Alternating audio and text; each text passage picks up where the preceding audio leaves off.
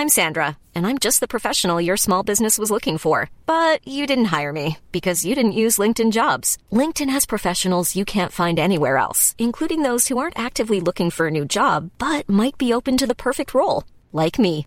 In a given month, over 70% of LinkedIn users don't visit other leading job sites. So if you're not looking on LinkedIn, you'll miss out on great candidates like Sandra. Start hiring professionals like a professional. Post your free job on linkedin.com/people today. Här, här blir det ganska intressant därför att det är nästan så att jag att jag inte har en egen relation med min kropp. Hej och välkommen till Kroppspodden om vår relation till kroppen. En podcast som produceras av Allas, en modern, aktuell och modig veckotidning från Allermedia. Och leds av mig, Hillevi Wahl, som är journalist och författare. I det här avsnittet möter jag konstnären och radioprataren och kroppsaktivisten Stina Wolter. Hennes Instagramkonto är som visuell dynamit som man blir god i huvudet av. Jag tycker så mycket om Stina Wolter och jag blir otroligt berörd av hennes nya bok Kring denna kropp som handlar om hennes egen kroppshistoria. Man känner sig, jag känner mig väldigt nervös faktiskt. Eh, så här. Lite skör inför um, att släppa taget om boken. Det finns något uh, obönhörligt uh, med en tryckt bok. När jag har en konstutställning så kan det ju hända att jag står och målar så här, fem minuter innan vernissagedörrarna öppnas. Men uh, vad gäller en bok så finns det en så tydlig stopp, punkt. Nu kan du inte göra mer. Nu måste du släppa taget. Och det är lite läskigt. Nu kan jag inte, nu måste den få landa hos människor och jag kan inte styra mer. Nej, och det är kanske på ett annat sätt då, när, när det är en bok. Jag har också skrivit böcker som också är väldigt självutlämnande. Eh, jag kan ju tycka att det är skönt när den är klar. För då är jag liksom av med det. Eh, och sen kan man skriva fler böcker. Precis. Och jag tror att just den här boken, den har egentligen inget stopp. Jag hoppas att den som läser boken ska känna att den fortsätter utanför pärmarna, utanför ramarna.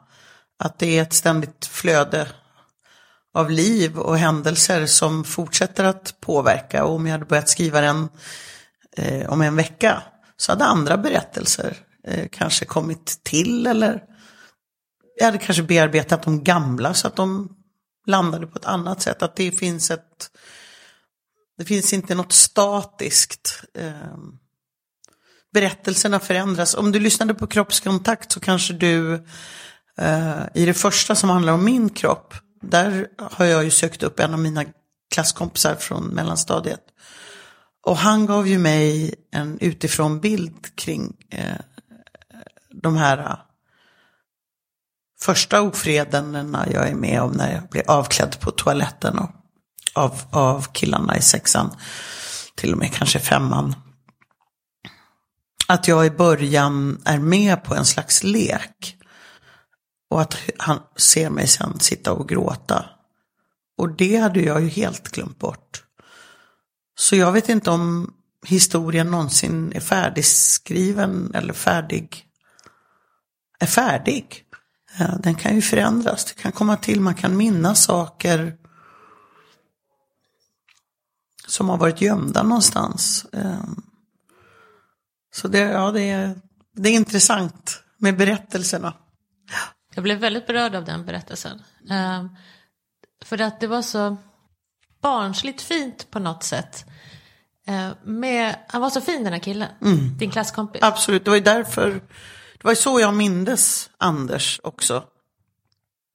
Som en, eh, en av de snälla, fast han själv upp, upplevde sig som osynlig. Och att han inte vågade träda fram på grund av att han, han jag minns ju att han var retad.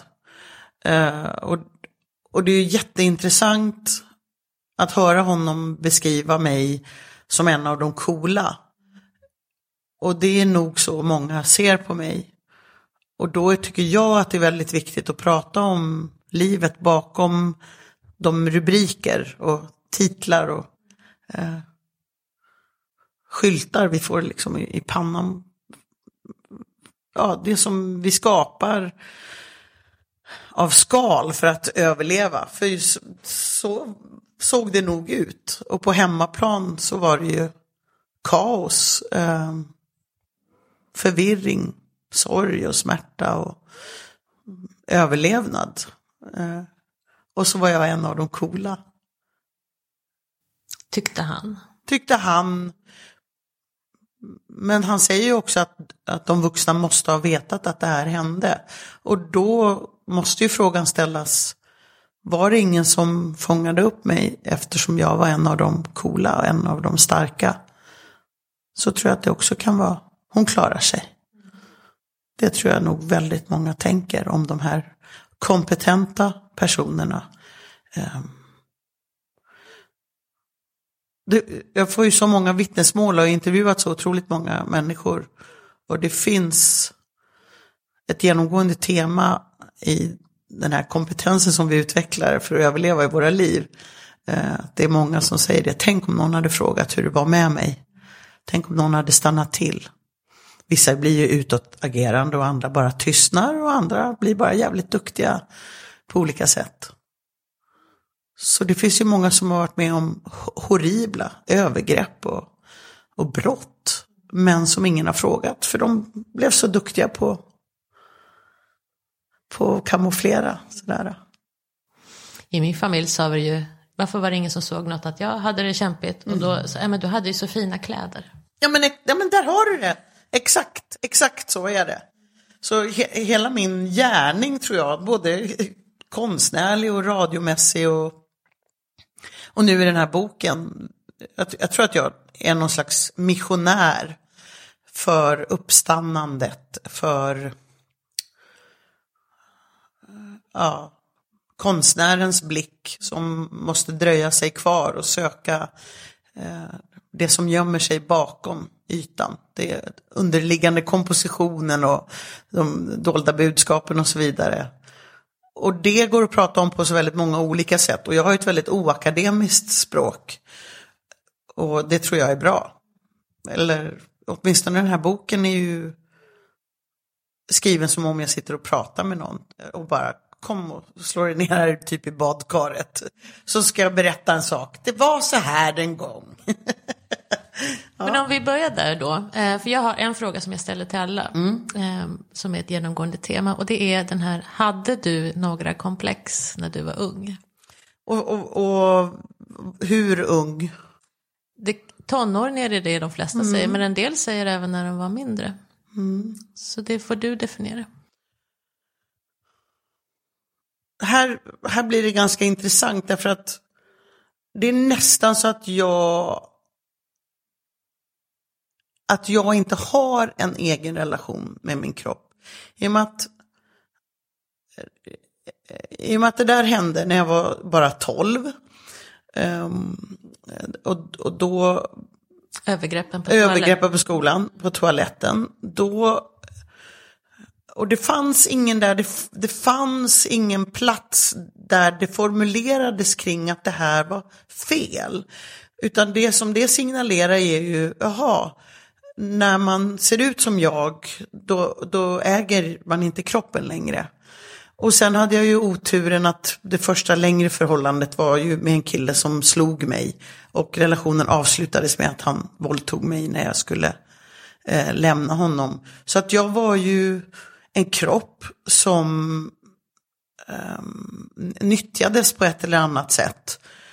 Um, så jag vet inte ens om jag tänkte på om jag tyckte den var varken det ena eller det andra. Vid min sida hade jag en person som jag såg stå och gråta i panik framför spegeln Eh, som vägde 29 kilo blev sondmatad och sa titta jag är så fet, jag är så äcklig. Och så tittade jag ner på mig själv och genom att se på bilder nu efteråt så ser jag att jag är en fullkomligt normalbyggd ung tjej. Och jag, och jag vill bara gråta för jag tycker att hon är så fantastisk. Men om jag tyckte någonting så var det nog um, att jag inte var fin. Att jag inte var fin. Eh, men uppenbarligen dög jag att eh, knulla med eller skratta åt. Eh, att jag var rolig eller så var jag knullbar. Men jag, jag tror att jag köpte typ min första cellulitkräm när jag gick på högstadiet redan. Så att, så att jag hade ju en förhöjd medvetenhet. Eller så snodde jag den, för Ylva lärde ju mig att stjäla. Hon, hon var fullfjädrad kleptoman. Um, så det är samtidigt en enorm omedvetenhet. Samtidigt som det är en förhöjd medvetenhet. Det dröjde nog lite innan jag verkligen fick komplex. Uh, jag minns att mitt ena, jag vet ju att mitt ena bröst har lite annorlunda form än det andra. Så jag vet att jag fortfarande har en gammal gest då jag håller för det ena bröstet. Och gjorde det i de allra mest intima situationer. När jag var 12 blev jag kär i en 31-årig man som jag då var tillsammans med tills jag var 15. Och, och, när jag var naken med honom så, så minns jag att jag, jag, jag ser framför mig hur jag sitter och så håller jag för det ena bröstet. Trots att jag är knappt utsprungen. Så jag har inget rakt svar. Det är en jävla röra alltså. Det är därför jag håller på och bearbetar och närmar mig det och tittar på den här lilla tösen som är så vilsen och så kompetent. Ja. Jag tror att vi är det allihopa. Men jag tänker också i din bok så är det ju så starkt hur din syster Ylva, eh, alltså hur hon har präglat dig, alltså på gott och ont. Mm. Eh, och du skriver någonstans att du var smutsig och hon var ren. Mm. Att, det blev, att du liksom på något sätt levde i kontrast till henne. Mm. Var det så? Jag får att syskonforskare pratar om det där hur roller fördelas i syskongrupper. Och jag vet, det är ju helt omedvetet du positionerar dig inför en annan. Jag tror att jag egentligen intuitivt försöker skapa en slags balans i universum. På barnets sätt så kunde jag ju inte tolka eller förstå hennes perfekthet. Hennes stenhårt bäddade säng. Eh, ordningen kring henne. Hennes blanka hår och eh, hon var så, som sagt, ren. Jag tror att jag faktiskt omedvetet eh, kanske försökte rädda henne genom att inta en motsatsposition. Men jag skriver också om att liksom hon, hon var ju perfekt. Och hon var ju verkligen den söta. Eh, så den, att det söta fanns, vi kunde inte vara söta samtidigt på något sätt. Jag var pajasen lite grann. Ehm, jag var synd. Jag hade nog behövt höra att jag var jättefin som jag var. För det spelar roll. Så mäts världen i söt, ful, eh, ren, smutsig. Jag tror också att på 60-talet fanns det fortfarande en omedvetenhet i föräldragenerationen kring hur barn präglas av skilsmässor och hur man pratar om det eller inte pratar om det alls efteråt. Vilket var fallet här. Det, det, det snackades liksom inte om det. Vi visste bara att det var så mycket bitterhet och sorg och, och smärta. Så att eh, det är svårt att prata om en sak i taget för allt sitter ihop. Men eh, jag vet att jag var lortgrisen med tovor i håret. Och jag får inte illa i det jag tror ju tvärtom då att eh, min ensamhet och, och för, att jag var försummad på många sätt och vis. Att det också gjorde, har nog gjort att jag, jag har blivit sån här. En, en, person som jag idag är jätteglad över. Att jag är just sån här. Jag är ju fantastiskt barnslig. Och kräver tillgång till alla mina åldrar. Jag kan inte förhålla mig till att ett visst beteende bara är acceptabelt medan man eh, har en viss ålder och så vidare. Det, och jag tror att det har att göra med att jag blev lämnad i fred, på gott och ont. För allt fokus var på Ylva. Ja, det kan jag nog säga. Ja, Ja. för att hon hade diabetes först. Ja, Eh. hon fick diabetes när hon var sju och jag var fem. Och efter det så, jag, och jag bodde, vi bodde hos mamma. Och det var mycket fokus på det. Mamma var ju ensamstående. Nu var ju våra eh, halvsyskon mycket äldre men eh, jag måste nog säga att många saker som jag har varit arg och ledsen på, på morsan Um... This is Paige, the co-host of Giggly Squad, and I want to tell you about a company that I've been loving, Olive and June. Olive and June gives you everything that you need for a salon quality manicure in one box. And if you break it down, it really comes out to $2 a manicure, which is absolutely insane. It's also so easy to get salon worthy nails at home with Olive and June. The difference between how your nails used to look when you did them yourself and now with the Manny system is a complete game changer. The best thing about Olive and June too is it's a quick dry. Dries in about one minute, lasts for five days, and full coverage in up to one to two coats. Visit oliveandjune.com slash perfect manny 20 for 20% off your first system. That's oliveandjune.com slash perfect manny 20 for 20% off your first system. I'm Sandra, and I'm just the professional your small business was looking for. But you didn't hire me because you didn't use LinkedIn jobs. LinkedIn has professionals you can't find anywhere else, including those who aren't actively looking for a new job but might be open to the perfect role, like me. In a given month, over 70% of LinkedIn users don't visit other leading job sites. So if you're not looking on LinkedIn, you'll miss out on great candidates like Sandra. Start hiring professionals like a professional. Post your free job on linkedin.com/people today. Ju mer insikt och förståelse jag fått för hennes liv också när jag blev vuxen, frånskild, ensamstående mamma. Så har förståelsen ökat. Jag, kan, jag känner sorg över att hon tillhörde en generation um, som faktiskt inte tog ansvar för eh, hur dåligt man kunde må. Av sin uppväxt och av tidsandan. Det är varje människas skyldighet att eh, pallra sig iväg till en psykolog eller hur man nu väljer att lösa det. Men eh, det var för farligt för mamma. Hon var så rädd för att bli underkänd. Eh, och kunde inte förhålla sig till att en eventuell terapeut bara ville henne väl. Ehm, så att det blev aldrig så. Hon var väldigt rädd. Ehm, en rädsla som rädd och osäker och, och, och, och samtidigt var hon ju briljant eh, intellektuellt och eh, hänförande vacker. Men trodde inte på det alls själv. Det spelade ingen roll. Det spelade aldrig någon roll. Hur, hur mycket man än bekräftade henne. När jag läser boken så tänker jag att det du beskriver där är ju att det kanske inte är så konstigt då med ätstörningar. Att, som din syster Ylva, hon fick anorexi.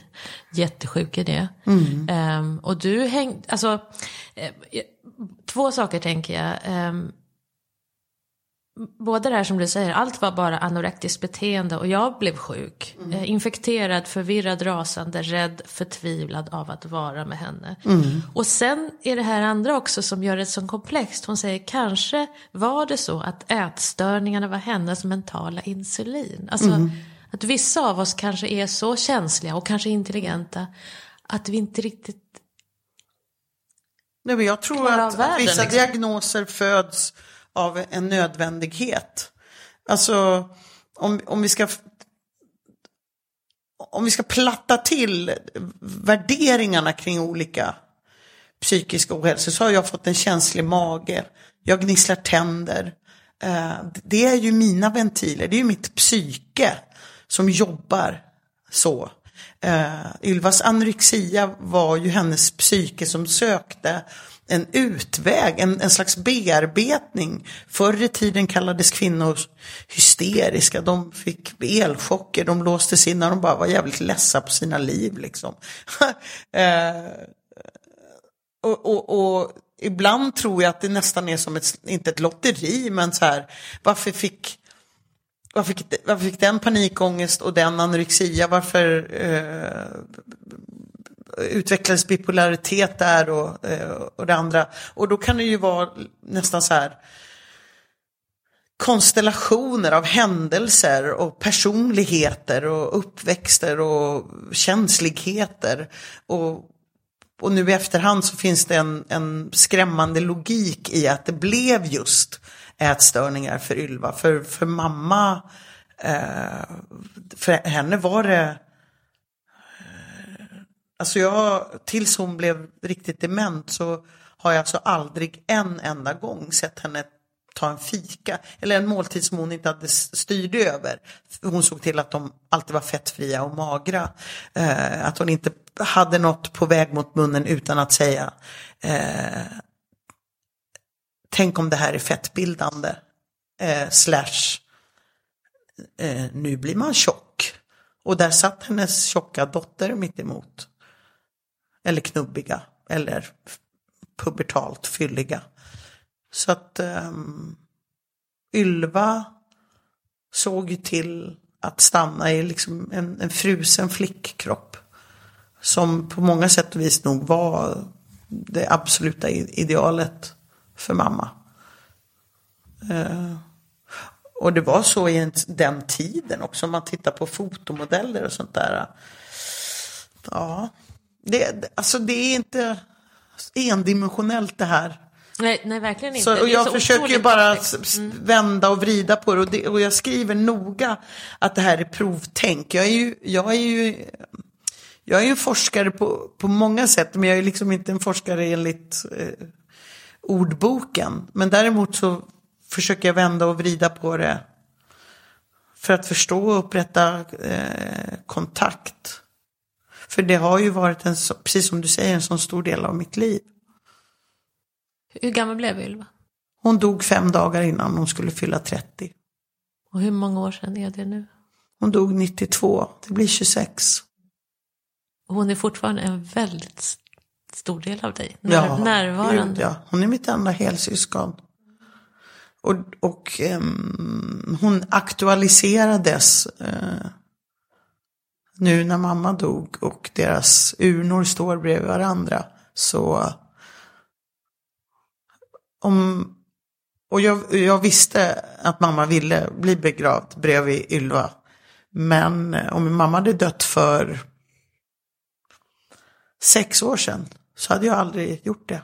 Jag hade gått hennes vilja emot. Så det försoningsarbete jag fick göra med mamma gjorde det så fruktansvärt starkt att lägga de två bredvid varandra.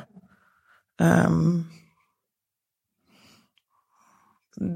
det finns ju en, nästan en, en religiös eh, aspekt av det här. Men kanske är försoning och kärlekens kraft eh, religiös. Att, att, eh,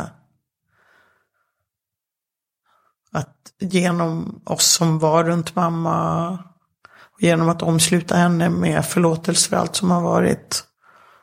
Att låta de två mötas liksom efter döden. Mm, det är så starkt. Det var väldigt starkt. Och just det absurda är att, att en urna väger ungefär som ett nyfött barn. Att mamma, alltså jag satt med henne i knät som man håller en bebis.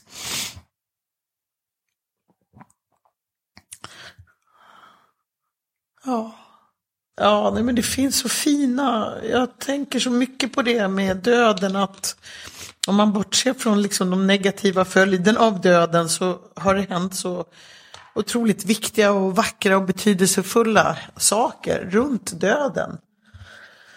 Uh, och det är därför jag också ville ha ett eget program om döden i, i kroppskontaktserien. För att ehm, Eftersom jag tror att, eh, att själen fortsätter att leva. Så, eh, så har jag ett behov av att prata om den här eh, händelsen som är döden. Och eftersom jag har varit nära den, liksom med min bror dog, min syr, Ylva dog, Viveka, mamma. Och så går människor omkring och är räddast i hela världen för det. Och, och sorry, det ska hända. Du och jag ska dö och våra barn ska dö så småningom. Det är liksom, vi måste prata om det. Och att det kanske är ännu viktigare att leva när vi lever. Utan tvekan, men om vi gör det eh, och tar spjärn emot en, en, en desperat skräck så, så, så tror jag inte att man lever så helt. Eller jag, jag lever ju snarare liksom berusande eh, just på grund av för tidiga dödar och upplevelser vid dödsbäddar. Ehm, så jag har ju dem att tacka för min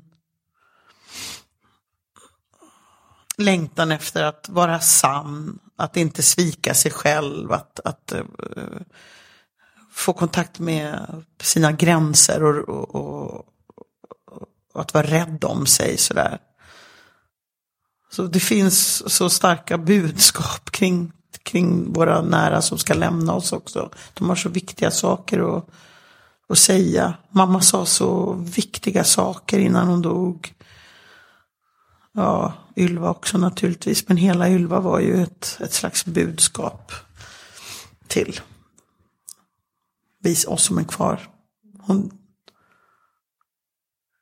eh, det är många som dör av ätstörningar. Det är en hög proten, pro, proten, pro, procent som, som avlider. Det är fruktansvärt. Hur kom det sig sen att du började använda sociala medier till, alltså det är ju, det blir nästan jag också förvånad över. Men det har ju varit otroligt effektfullt. Ja, det var ju inget som jag använde, det finns ingen strategi det är, och det är dagens sanning. Eh, det, Um, varför jag överhuvudtaget började röra mig mot sociala medier. Jag var en sån som snackade skit om det. Vilket jag skriver om i boken. Jag tyckte det var superläskigt. Uh, och obehagligt på massa olika sätt. Det var ju för att jag hade blivit av med en väldig massa texter för en, eh, ett konto på Sveriges Radio stängdes av.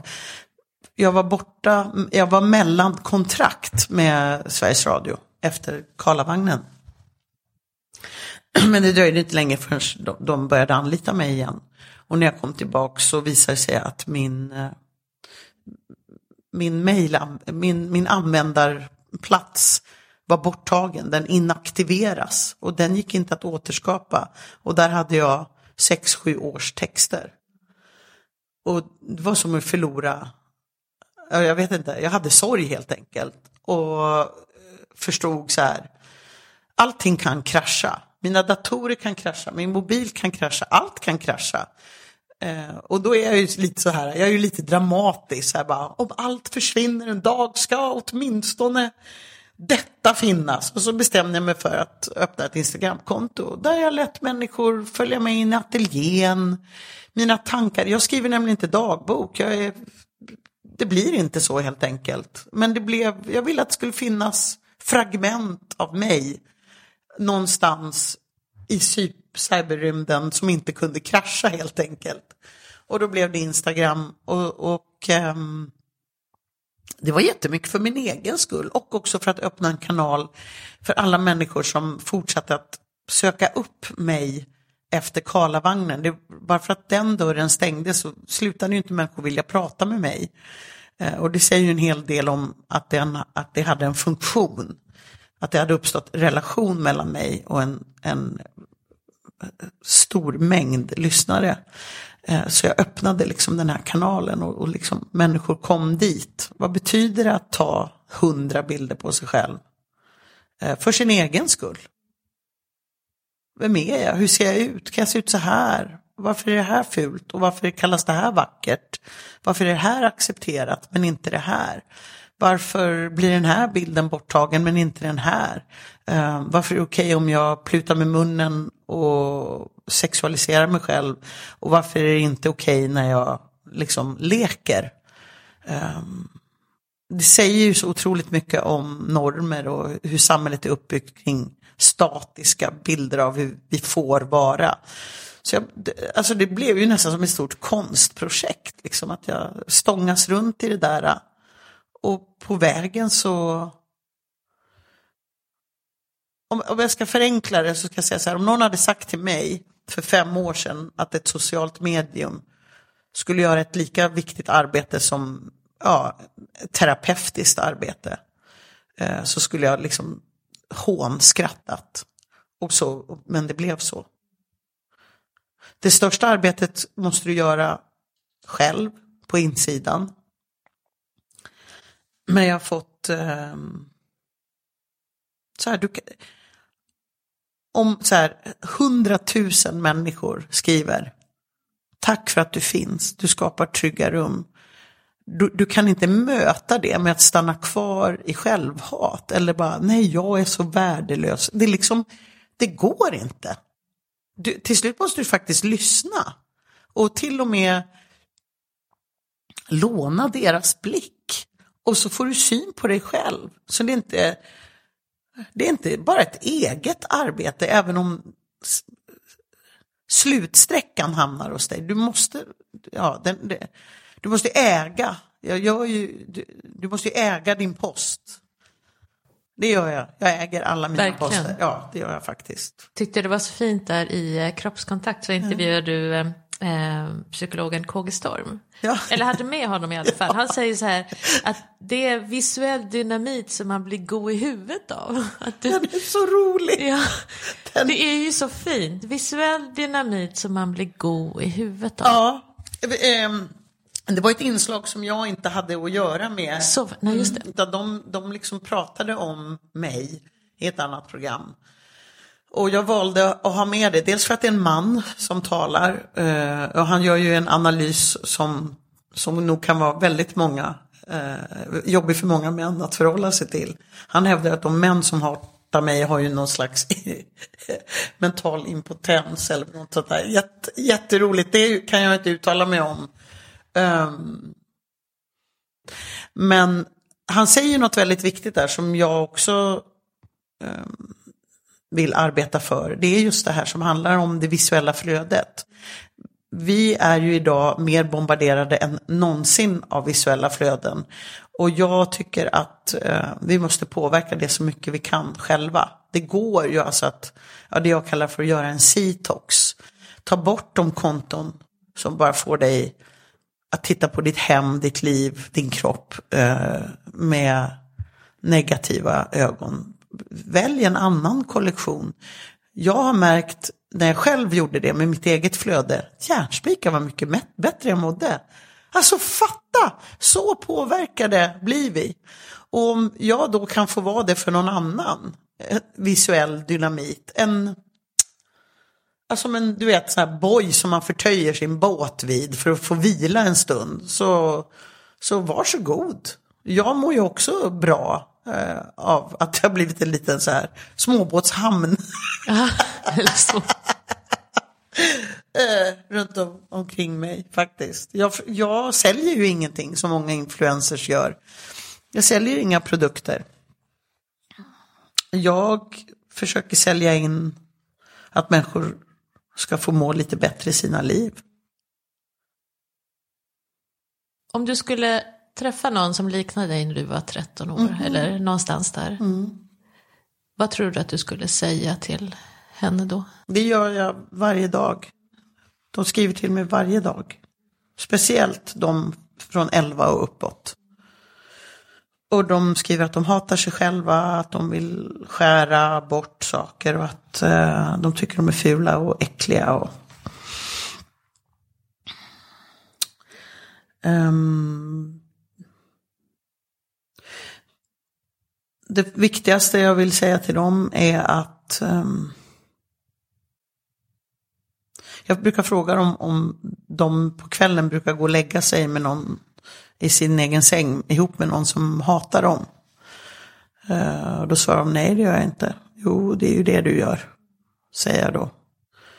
Vi kan väl bara börja med att, att vi bestämmer på vem sida du står på. För tyvärr ser världen ut så att den har ett intresse av, av att du ska känna dig värdelös. Eh, du blir hanterbar. Eh, eh, det går att tjäna pengar på dig. Du blir mindre farlig för du får inte tillgång till all din kapacitet om du sitter och stirrar på ett litet magveck eller ett hårstrå någonstans. Ehm, så vi börjar med, klarar du av att bestämma att du ska vara på din sida? Ja, det tror jag att jag klarar av. Men jag är ju så ful och äcklig. Ja, då tittar vi på den känslan. Vem har bestämt det? Eh, var kommer den tanken ifrån? Ja, men jag tycker det. Ja, är du säker på att det är din tanke? Eh, och då ber jag ju den 13-åringen, då plockar jag ju fram 13, bebisen och så säger jag, nu, nu kommer jag här med åtta månaders Sara, säger vi. Nu lägger jag henne i din famn. Tänker du säga till henne att hon är ful och äcklig? Bara, Nej, det kommer jag inte göra. Nej, men gör inte det då. um, och så ska jag träffa mig själv då, då som 13-åring. Och då önskar jag att Ja, fast vet du vad? Vet du vad? Visst vill jag säga åt henne att hon ska gå första gången hon blir slagen. Och att hon har rätt att ha bra sex.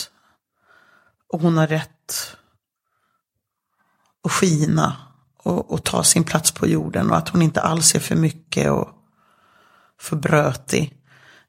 Fast å andra sidan så hade min konst inte sett ut som den hade gjort. Mina alltså, jag kan ju inte ta bort någonting. De är ju ytterst värdefulla, de erfarenheterna.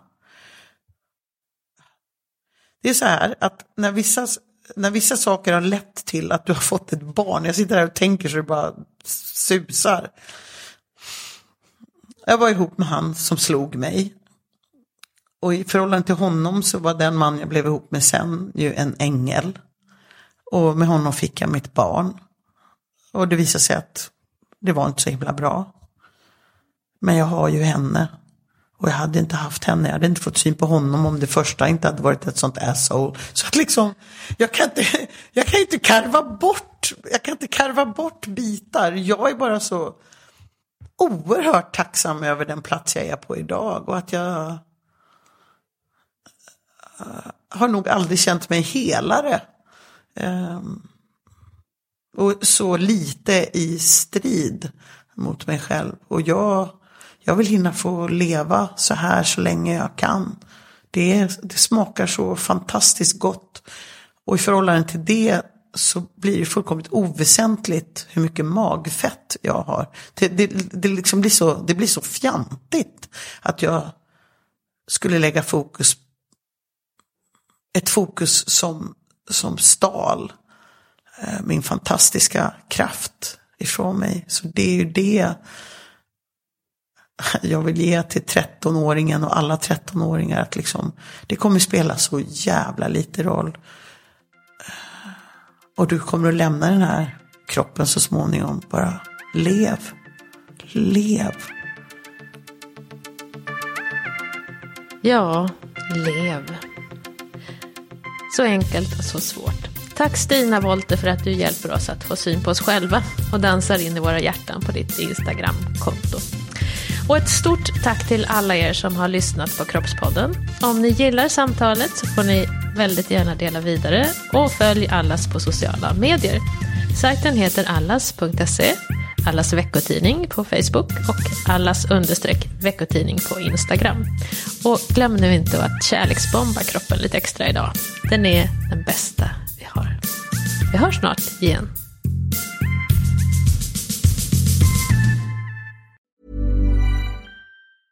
A lot can happen in the next three years. Like a chatbot may be your new best friend. But what won't change? Needing health insurance. United Healthcare Tri Term Medical Plans are available for these changing times. Underwritten by Golden Rule Insurance Company, they offer budget friendly, flexible coverage for people who are in between jobs or missed open enrollment. The plans last nearly three years in some states, with access to a nationwide network of doctors and hospitals. So, for whatever tomorrow brings, United Healthcare Tri Term Medical Plans may be for you. Learn more at uh1.com.